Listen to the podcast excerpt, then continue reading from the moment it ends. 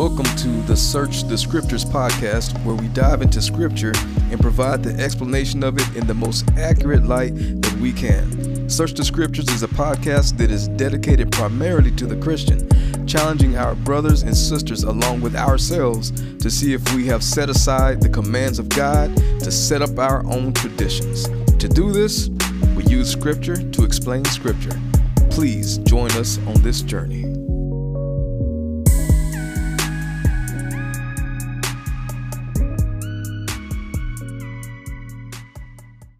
Right, so we in Genesis chapter 35, uh chapter 34, we found out that uh when uh Jacob is on his way, he's traveling, they stop in this particular place and they make camp there. And his daughter Dinah was going out and hanging out with the ladies there in this town. And then one of the guys that lived in that town, one of the prominent men that lived in this town, saw her and then took her and then raped her. And then he raped her, had her in his house for some days. Probably she she may have actually fell in love with him, and uh and then tried to convince Jacob to um Jacob and, and his sons, hey, let me have her as a wife. And then they uh conspired, the two sons conspired against him and said, Hey, you know what? We'll do this, but you gotta have uh you got you gotta get get uh circumcised. And so they get circumcised, and like three days later, after they get circumcised, they're not even able to defend themselves. As these two men go through and kill all the men, and then take their uh their their sister back from that house. And so that's where we're sitting at right now after all this took place. Okay. Jacob's son, who got kidnapped? I had to go get my notepad and I missed that part. So she didn't get kidnapped, uh, as far as I can tell. Maybe she did. She was forcibly raped though. She uh so Jacob's daughter, Dinah, was forcibly raped. And then she uh and then we're told that the guy who raped her was was speaking tenderly to her. So he's speaking to her heart is it is the actual translation. All right. Got so it. she she probably fell in love with him. Uh she Got was she stayed in her house, stayed in his house for some time. But yeah, so that's where we're at. Then that dude ended up dying. The entire people, the entire uh, every man of that city died actually because of- Slaughtered, because though, right? They got slaughtered. Got it. Yeah. So here we are, Genesis chapter 35, about to open up. Mary Berry, can you go to that first slide? So Genesis chapter 35, verse 1 starts off. God said to Jacob, Get up, go to Bethel, and settle there. Build an altar. Uh, I'm sorry, build an altar there to the God who appeared to you when you fled from your brother Esau. Hey, Faye, when you uh mute your mic for me. Oh, it, it is muted, Savoy. You talking to me now? It ain't muted. Oh, oh. Savoy, yes. Brother, I'm looking. It's got the. It's got the mute thing on there. Yeah, can you hear me now? Yeah, I can still hear you. Now I hit it. Is It is muted. That is That's- weird. It's it's the poorest muted job ever. I did a screenshot. I will send it to you after Bible study. That's weird, but I will be quiet. no, it's it's all right. I think it's just whenever we speak, I think it's just picking back up again. But no, we good though. So uh so first off, uh, what I want to point out on this is that we just had this happen we were just talking about where uh this this whole slaughtering just took place. The two boys went and and a young man went and slaughtered an entire people of the city city, all of the men. That took place. And the next thing we have happen here is God is speaking to Jacob and telling him, You need to go ahead and move on, go to Bethel. Notice that God didn't even mention what just happened. I mean, a whole slaughter just took place, and God not he's not even mentioning it. Questions or comments on this so far? yeah, doesn't this make Jacob look guilty that he left like that? That's what Jacob was uh concerned about when he told uh his his two sons. He says, "Hey, you made my." He basically said, "You made my name to stink amongst all the people." Like you, you know. And then what happens if they gang up on us and uh they outnumber us? Is that they're gonna uh, and they attack me and my family? And so, yeah, that's exactly how he felt about it. But I, like I said, I find it interesting that God hadn't said anything about it. He didn't say, "Hey, y'all shouldn't have did that." Nothing like that happened. He only told them, "Hey, it's time to move on." Hmm. Yeah, it's really interesting. Okay. So uh, then I want to bring also to y'all's attention that uh, the actual translation of the word God here is Elohim, uh, Elohim, which is uh, like plural for God. So like gods. Uh, so it's like God said to Jacob. Uh, but I want you to understand that it's it's interesting that it uses that translation, plural, because you can see here one is speaking about the other. So if you really just read this for what it says, it says, God said to Jacob, Get up, go to Bethel and settle there, build an altar to uh, build an altar there to the God who appeared to you when you fled from your brother Esau. So you have the father and the son speaking about one another here. I don't know if you if you're catching that, but uh one is speaking about the other at this point. Questions or comments on this so far? Yeah. Um. There's already a son. Where'd the son come from? Jesus, Jesus has always been here. I didn't know that. Yeah, yeah. Jesus has existed since the beginning with his father. Okay.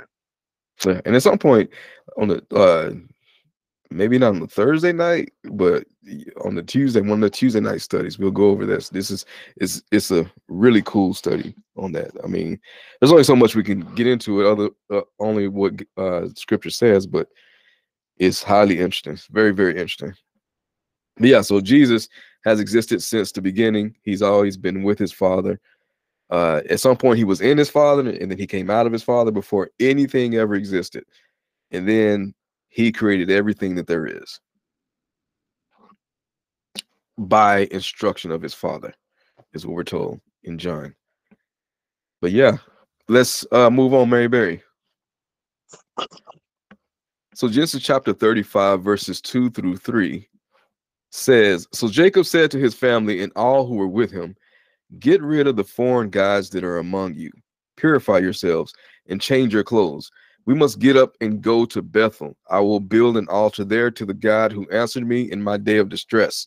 He has been with me everywhere I have gone.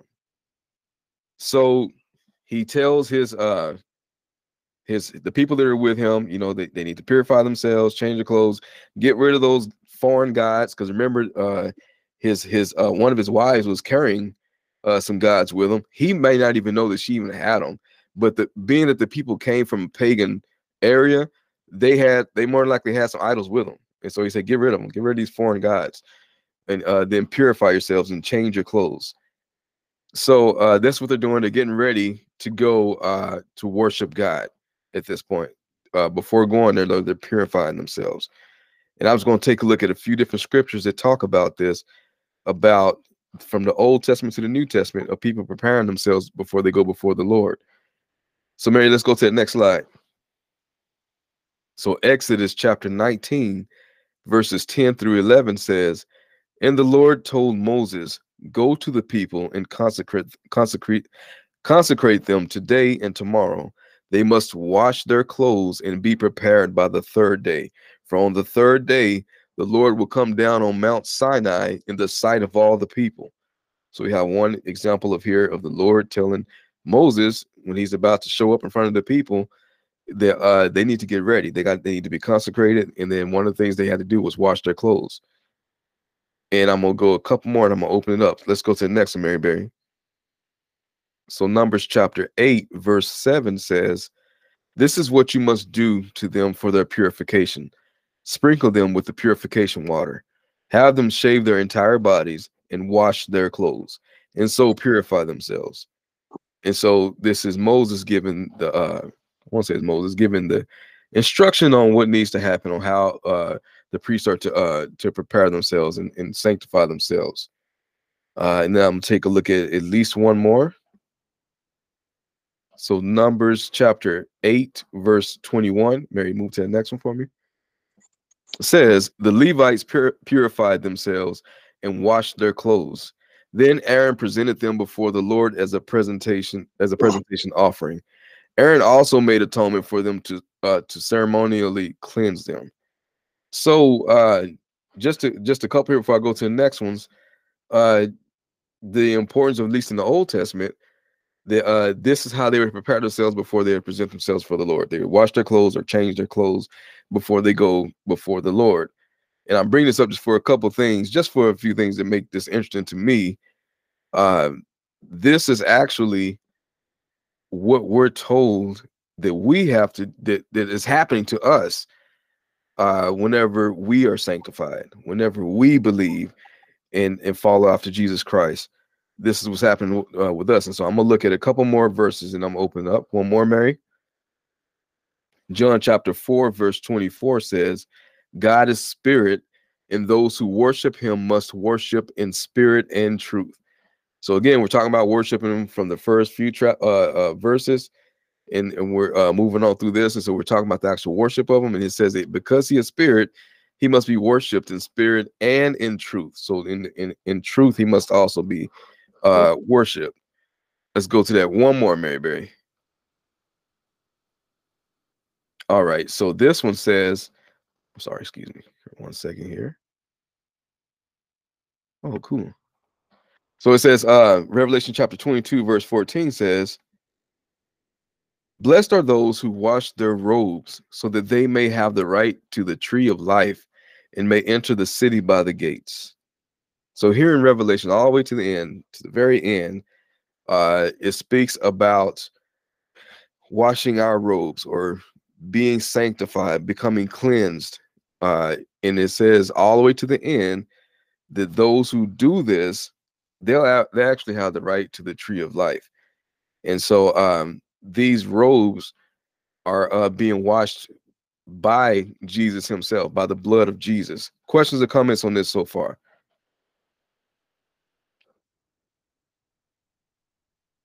Fabian, I might have to uh oh never mind. It's working now, looks like. All right, maybe let's go to the next one. So Genesis chapter 35, verses 4 through 7 says, Then they gave Jacob all their foreign gods and their earrings, and Jacob hid them under the oak near Shechem. When they set out, a terror from God came over the cities around them, and they did not pursue, pursue Jacob's sons. So Jacob and all who were with him came to Luz, that is Bethel, in the land of Canaan.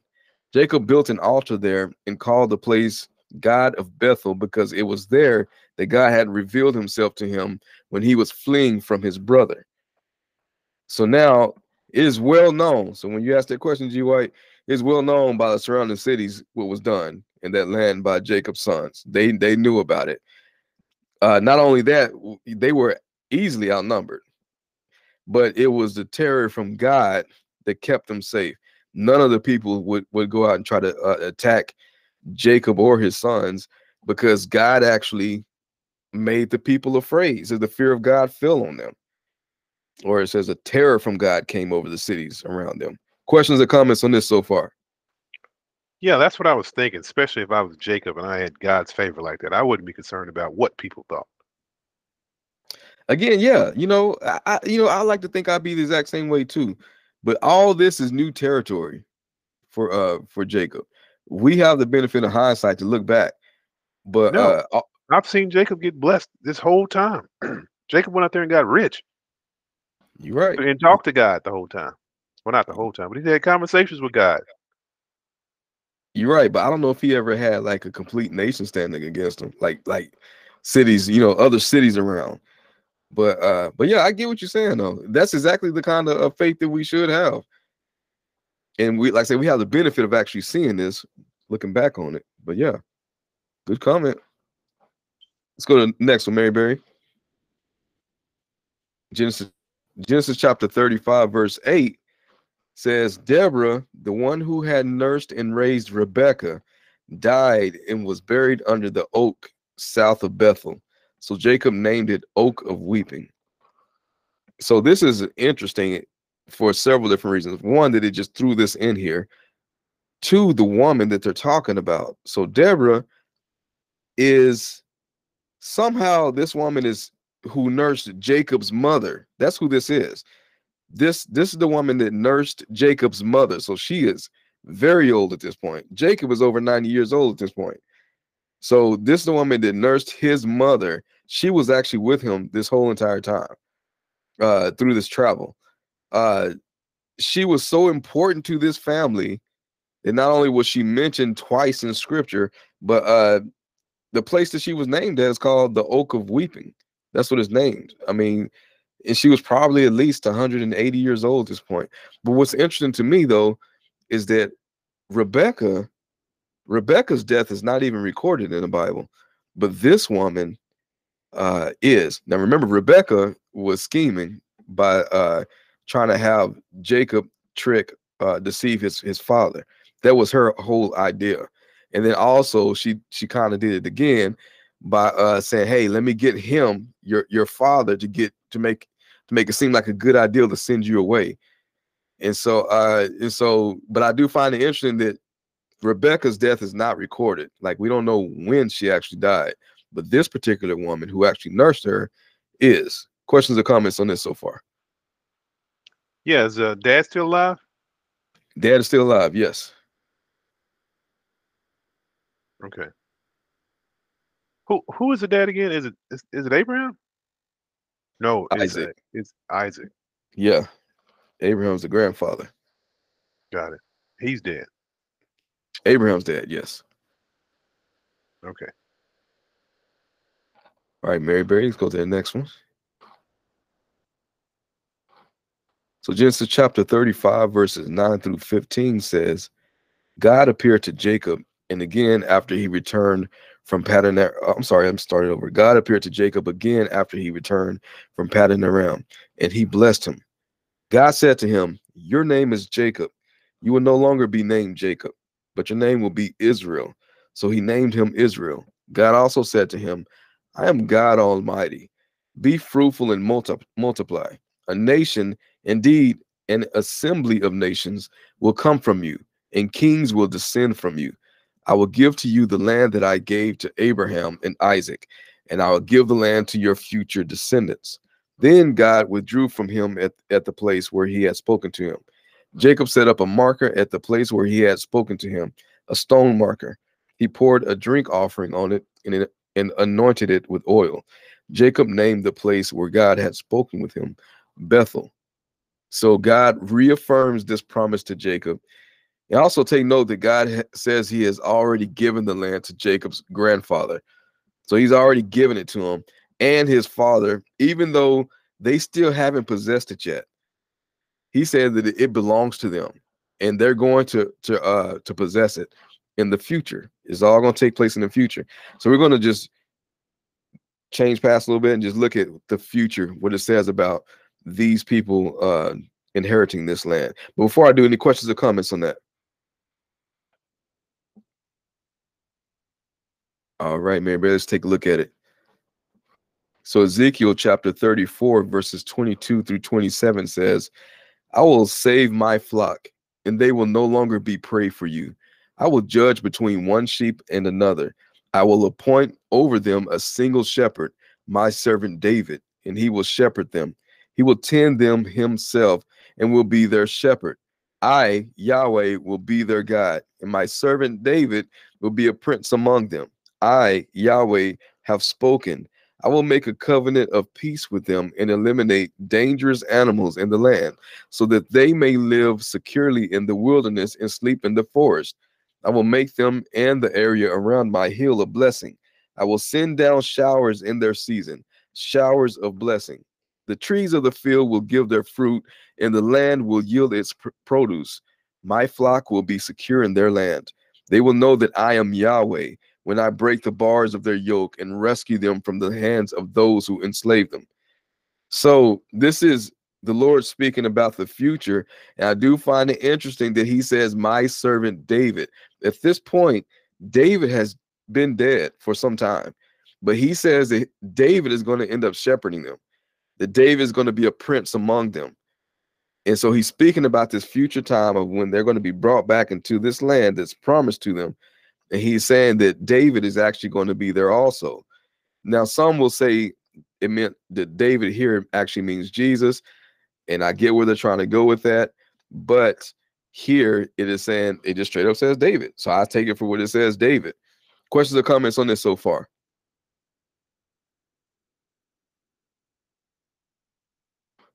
All right, let's go to the next one.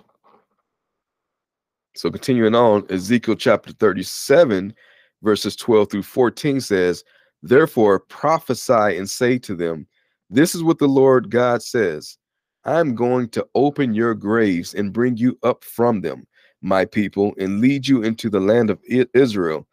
You will know that I am Yahweh, my people, when I open your graves and bring you up from them. I will put my spirit in you, and you will live, and I will settle you in your own land. Then you will know that I am Yahweh. I have spoken, and I will do it. This is the declaration of the Lord. So this can uh this is from going from uh a, a uh, an, an account that uh, Ezekiel is given about the valley of the dry bones when he saw this vision of all these dry bones there, they're all dead. And then the Lord says, Hey, he says, he says, Can they live again? And he says, he says, prophesy to the wind. He says, breathe into them the spirit, and they'll come back to life. And they all came back to life and they all crackled and all this noise. And there were these, they had uh, meat and everything come around their body, bones and everything. And then, but they they weren't alive. And so he said, uh, prophesy, prophesy to the spirit. And so he prophesied, and that, and then they they started, they became living people, living beings again. And then he goes on to say, This is what I'm going to do to Israel. And so uh, some people see that as some type of metaphor. I am that type of person that just takes it for what it is. This is what he's saying he's going to do. He's going to literally bring in the future the people who has passed away, bring them back to life, and then settle them back into into Israel. And he says, when you see this happens, then you will know. You will know that he is he is the Lord. Questions or comments on this so far? I bring that up because again, God has made this promise to uh to Isaac, to Abraham and Jacob that they're going to possess this particular place. And they didn't. They never they died before they ever did. And so it, ha- it has to happen because he said it's going to happen. Let's go to that next one, Mary. Jeremiah chapter 30, verse 3, and I'm going to skip to 8 through 11, says, For the days are certainly coming. This is the Lord's declaration.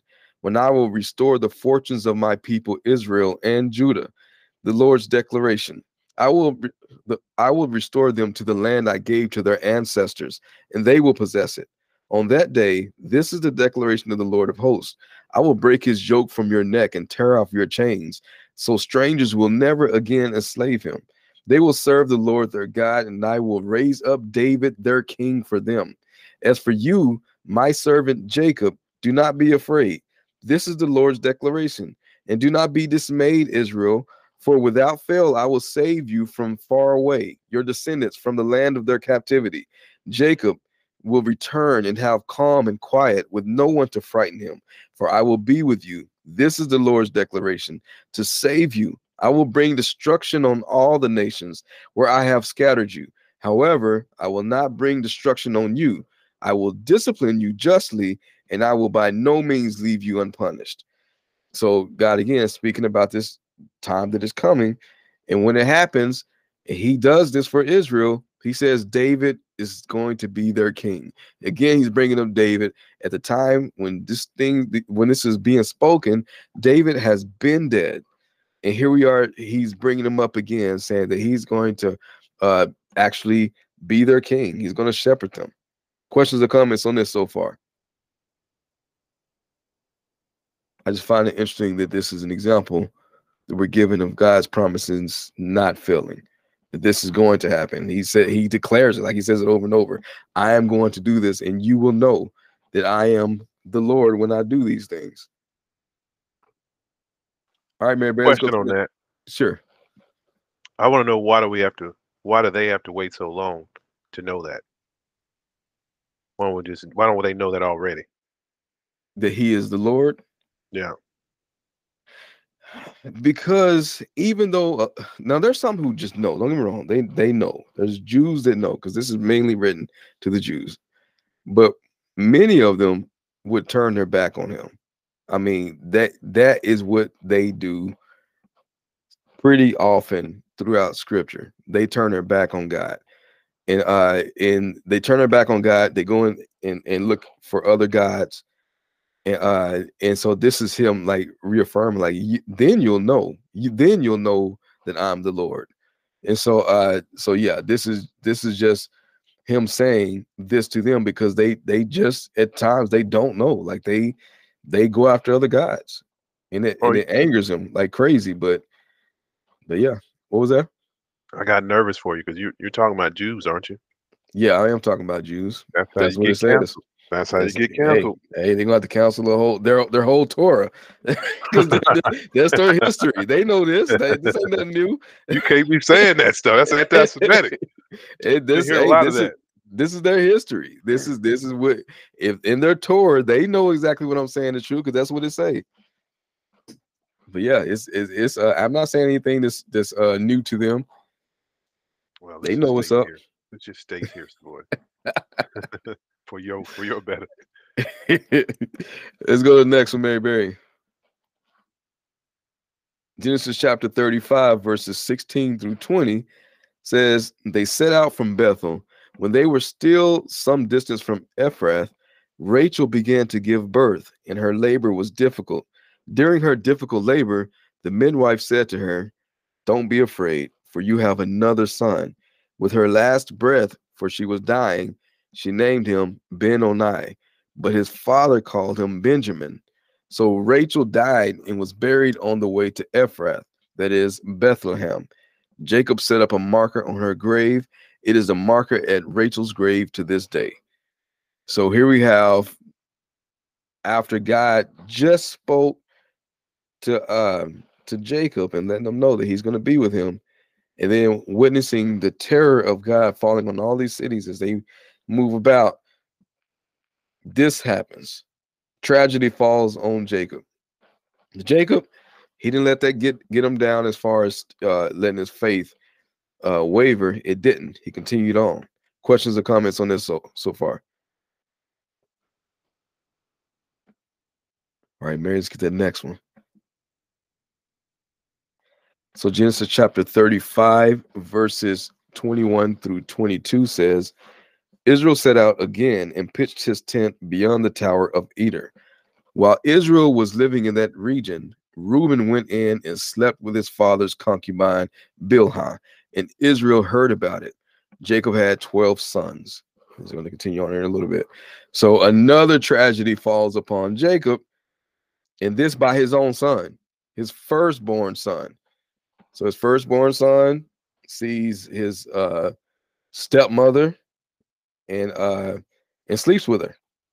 Sleep uh sleeps uh sleeps with uh the concubine Bilhah. And Jacob hears about it, but he doesn't say anything at this particular time. Questions or comments on this so far? Yeah. So concubine is not a slave. That's a what is what is a concubine exactly? I don't know. Let's see what it says. Let's see what it says if you put in concubine. Concubine meaning. It says a woman who lives with a man but has lower status than his wife or wives. A mistress. It's free game.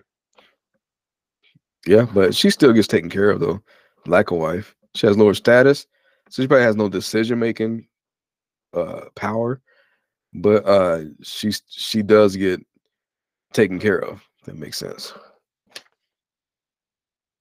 So um and remember she was actually I want to say one of the slaves. Yeah. And what ain't nothing to say on that. Yeah. Yeah. Got to put a ring on it. Let's go to the next one, Mary. So Genesis chapter 35, verses 23 to 29 says, Leah's sons were Reuben, Jacob's firstborn, Simeon, Levi, Judah, Issachar, and Zebulun. Rachel's sons were Joseph and Benjamin. The sons of Rachel's slave Bilhah were Dan and Naphtali. The sons of Leah's slave Zilpah were Gad and Asher. These are the sons of Jacob, who were born to him in Paddan Aram. Jacob came to his father Isaac at Mamre in Kiriath Arba, that is Hebron, where Abraham and Isaac had stayed. Isaac lived 180 years. he took his last breath and died and was gathered to his people, old and full of days. His sons Esau and Jacob buried him. So we have another tragedy that, that hits Jacob. Now his father dies. And so, uh, but he continues on in the faith. He actually continues on the faith. He doesn't stop. Uh, and that's, I mean, that's a lot. That's a lot back to back.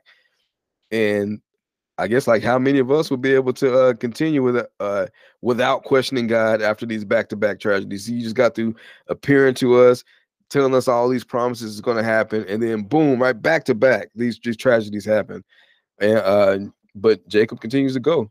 Questions or comments on this so far? So I want you to notice also that Esau and Jacob are together, burying his uh burying their father. So uh they're not fighting. Uh it's it, we'll we'll much later on we'll start talking more about Esau and his descendants and what the Lord says about them. But let's go to the next slide, Mary Berry, to see what the Lord says about this. So first Peter chapter 4, verses 12 through 13 says, Dear friends, don't be surprised when the fiery ordeal comes among you to test you as if something unusual were happening to you. Instead, rejoice as you rejoice as you share in the sufferings of the Messiah, so that you may also rejoice with great joy at the revelation of his glory. So Peter's telling us that us uh, believers that we shouldn't be surprised when uh, when these trials hit. Uh, and they're there to test us is what he is saying. They're literally there to test our faith. So it that's more than likely what's also happening to an extent with jacob is that his faith is also being tested. Questions or comments on this all right mary berry the next one james chapter 1 verse 12 says a man who endures trials is blessed because when he passes the test he will receive the crown of life that God has promised to those who love him. So James tells us that we're blessed if we endure these trials that we have and that they are indeed tests. And that's all I got for Genesis chapter 35.